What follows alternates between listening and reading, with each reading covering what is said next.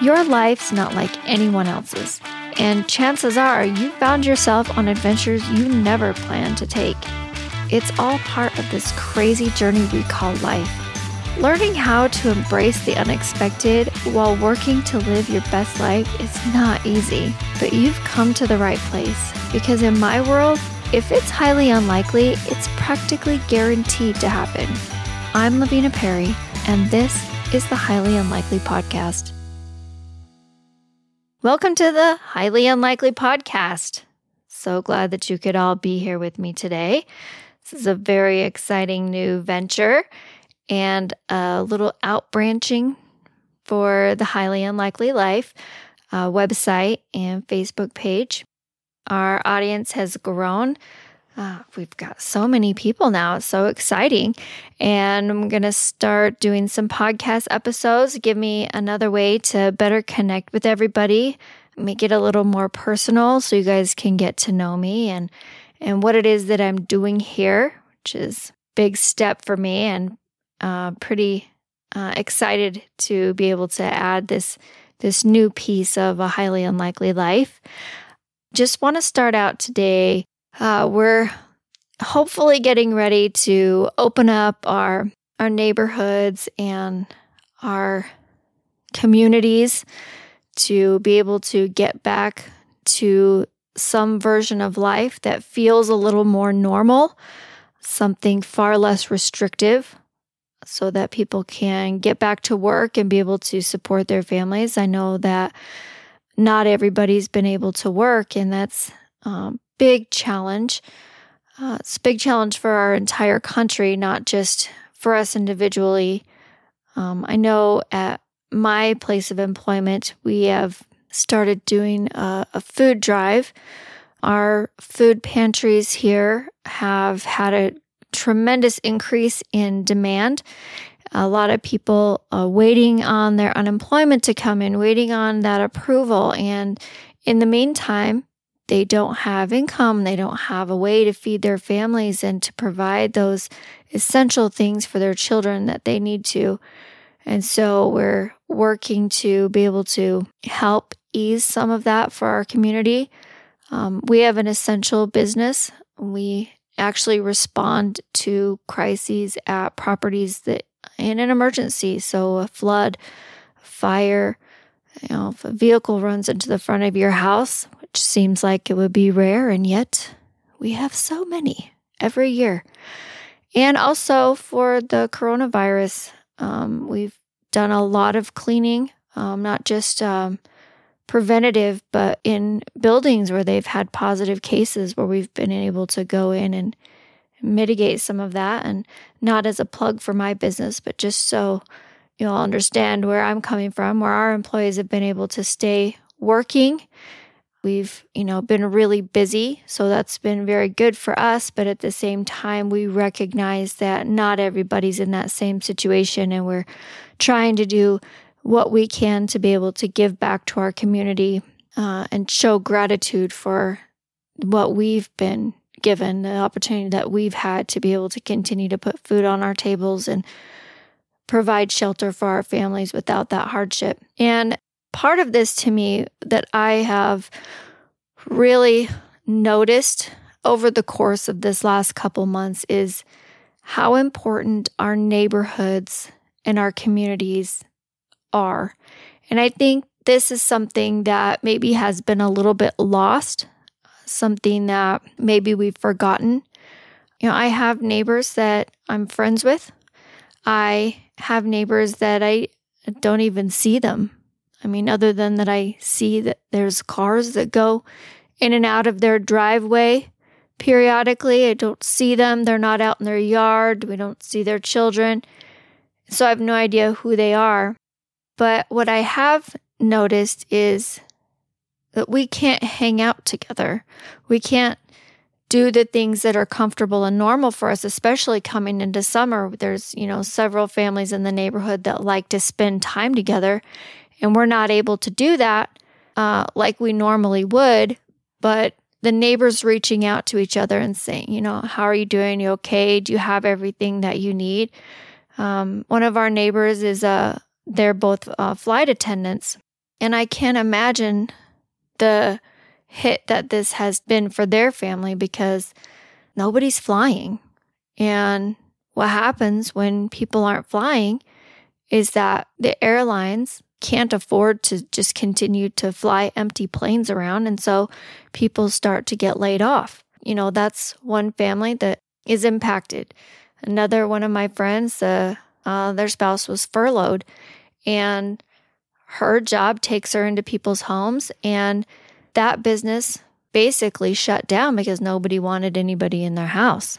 And she's seen some of that come back, but she's had to put things in place that make it possible for her to safely enter someone's home and perform the services that she provides while meeting the safety needs that we've all been facing and those those very unique challenges that we've all come up against.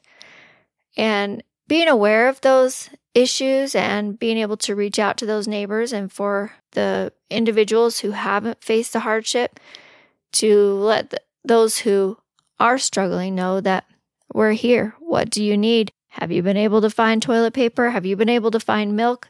All of these things that have become like a part of our everyday conversation and being able to build those relationships even stronger by being that support and really being there for each other and reaching out. And if you're having a hard time, having people that you feel comfortable going to and saying, Hey, I haven't been able to find milk at the store for four days. Do you have any extra? Is a big deal. And we never thought that would be a big deal. I, I think the, the food shortages and the inability to get what we need from the grocery store has probably been the most shocking part of this. For me, I really didn't think that a virus would cause this type of a stampede on our resources. But it's been really good for me also to see that the people in my community are there for me and I can reach out to them and they can reach out to me and we've got each other's back. So, part of what I wanted to talk about today was what's our survival plan? I think some people have a, a pretty strong foundation for survival, while maybe others not as strong. That's why our communities are so important. But the foundation for survival is making sure that you're prepared emotionally, physically, and financially for whatever comes. And that is not an easy thing to do. And I think that a lot of people don't, before the pandemic, never even really thought about what are we doing to prepare ourselves in case we can't get food at the grocery store? What are we doing to prepare ourselves in case we're all told that we can't work for the next two or three months? And going into the summer, we're seeing where they're starting to reopen in phases, and yet there's so many people that that doesn't include. People who own the small businesses. They don't have the cash flow necessary to be able to take a 50% hit in revenue and remain open long term. And when we're talking about going through the summer with dining, eating limited, limited numbers of people able to go see movies at the movie theater, can the movie theaters, who their entire business model is based on we need full theaters this percentage of the time in order to keep everybody employed and keep our doors open, are they going to be able to stay in business and keep operating at 50% of the revenue that they would normally have from doing business? Those are all really big questions. Nobody knows what's what's coming down the road or if there's going to be a resurgence in the fall. Like there's so many unanswered questions. And so the one thing that we can do is work on shoring ourselves up. And the three parts of that um, emotional preparedness. What are we doing to take care of ourselves emotionally? And I think this is one as a mother, as a woman, this is often the one thing that gets put on the back burner you know, we have this running to do list that we are constantly up against. How much are we able to accomplish in a day? I don't know any of you are like me, but I frequently am trying to cram 48 hours of living into every 24 hour uh, time period. And it gets a little impossible sometimes. You, you feel like you're burning the candle at both ends. And so it's really hard to find that time frame that you need to really like be mindful of yourself. How am I doing emotionally? How am I handling all of this? You know, the worry about, you know, whether I'm going to have a job, whether I'm going to be able to keep going to school, uh, whether or not my kids are in a good emotional place. How are they handling not being able to go to school, not being able to go out with their friends and do the things that they love? Uh, whether or not their jobs are, are going to still be something that they can do or if it's going to cause a hardship for them. Because I have a 21 year old son who has been hit pretty hard by this financially and and it's been a struggle. It's one of the things that we worry about. For me, uh, self care is a tricky issue because of time constraints, and it doesn't make it less important. So, one thing that I do for myself is um, I enjoy reading. Um, I used to read a lot of fiction years ago, and I loved fiction, but then someone introduced me to historical fiction, which is stories of real people, real events that they've like dramatized to make it a longer story. And I really enjoyed that. But having children with special needs and going through some of the things that I've gone through, I didn't really have a lot of time for reading. So I really got into reading, you know, parenting books and books about autism and um, books about cancer, different, you know, how to have a, a green home and uh, things of that nature that were really pertinent information on how to deal with the situations that I found myself in at different times of my life. Being in school, most of the reading I do is all educational and oftentimes very boring. But I got to get through it. However, I do still love some good historical fiction or like people's stories that they've written about their own lives. Like The Hiding Place was one of my favorite books that I've ever read. I still reference her. If you talk to any of my friends, they'll probably tell you how often I reference The Hiding Place when we're talking about this pandemic. Because her story to me is just so inspiring. But also, I just love people's lives. And when I read a story about someone who's faced like this astronomical challenge that most of us are like, oh man, I would never make it through that. And they didn't just survive, they overcame it. Like those those are the stories to me that I really that really resonate, that I really identify with. Uh, especially if they're like someone who never should have been a hero in that story and yet they had to step up and, and be the hero. So I do try and, and take in like some reading and learning about people's lives. And I find that that gives me a place to go that's like an escape from maybe what I'm dealing with right now that's not that exciting.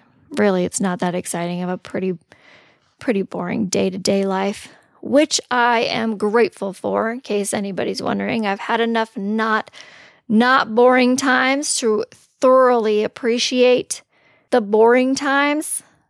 I don't know if anybody else has that experience, but when things are like quiet, they're like just trying not to be looking for the other boot to drop, to just like focus on enjoying the quiet moment.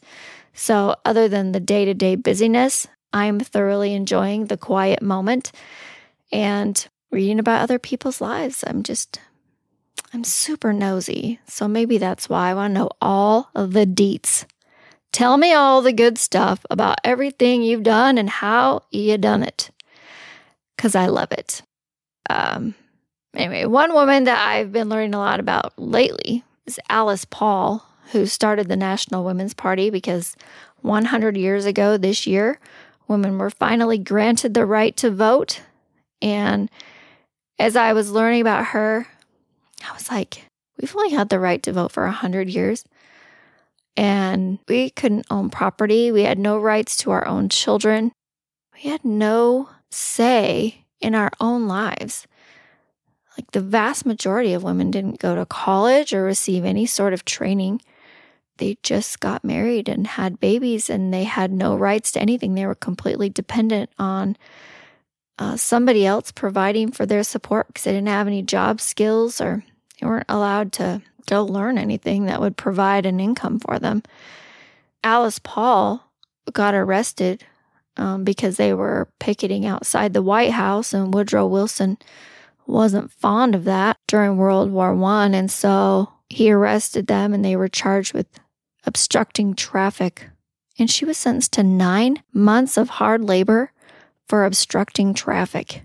It's just shocking to me because we've come so far that it's now shocking Nobody was shocked at the time. They just wanted them to shut up and go away. So she organized a hunger strike and they force fed her in, in jail by shoving a tube down her throat and dumping raw eggs into her stomach so she didn't die because they didn't want her to die because then she'd be a martyr. And finally, it was able to get out to the press what was happening to her and to the other women that were also being force fed. And they were able to be released and President Wilson was willing to work with them and and they did get the the amendment passed and it was ratified to our constitution in 1920. So, she's a fascinating figure and that is what I do to take care of myself. I nose into other people's stories that they've willingly told and get all the details about what happened to them, how they did it, how they were successful over the, the challenges that people said they would never be able to overcome, and do impossible things, endure impossible things, and do it well. That to me is fascinating. So, what do you do to take care of yourself emotionally? Because I am interested in learning how other people are taking care of themselves. What are your interests? What what is it that you like? What is it that you like to do? What is it that you like to learn? Where is it on your bucket list that you would like to go? If you can't answer those questions about yourself, now's the perfect time. Take a minute, find out. Ask yourself some of those important questions and try out some new things. Another thing that I do to take care of myself is I plant things. And here in Colorado, have a pretty short growing season. So I don't get to enjoy this. I have like my house plants that I'm pretty proud of, mostly because I come from a period of my life where I couldn't keep a plant alive if my life depended on it. And now I have several successful plants. I call that a win. A win for Lavena to have figured out how to sustain the life of a plant. And now uh, I started gardening when I lived in Las Vegas, and it was a miserable failure. I don't know how people garden in Las Vegas, but I lived there for six years and I never successfully grew anything. Now, things would grow to a point, but come August, when the 190 degree heat would beat down upon the plants, it did not seem that there was enough water on planet Earth to sustain plants through the brutality of the Las Vegas summers. If any of you live in Vegas and you've successfully grown things, I'm actually interested to know because I've asked other people, people that successfully grow things, and they they just shrug like they don't know, like I'll just water it. I could not, for the life of me, figure out how to keep something alive through August in Vegas. And man, if you have some secrets to share, not that I'm ever moving back there, but just for my own peace of mind so I could figure out what it is that I did wrong, to know how it's done. But when I moved to Missouri, a land where things just spontaneously grow, I decided to build my first actual garden and I put in like a whole garden area and I planted things, never having successfully grown anything in my life. I decided this is the place that it's going to happen. If it's ever possible in my life to grow something, Missouri has to be the place it happens because everything grows there. And sure enough, I had the most spectacular garden and it produced amazing things. And I just fell in love with the process, the process of growing things. Uh, this is my first garden that I've ever planted in Colorado. Um, I did flowers last year. I tried doing flowers before, but I wasn't dedicated. I wasn't dedicated to them. I'll just admit it. I killed those flowers, not on purpose, but just through neglect. They dried up like a stick. So last year I decided to try again, put a little dedication into it, a little loyalty to the watering process, if you will.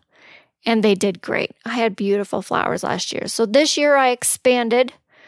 I actually planted like some peonies. They won't bloom this year because it's their first year, but I have hope for the future for those fellas. And I've got all kinds of flowers on my front porch, and they are gorge.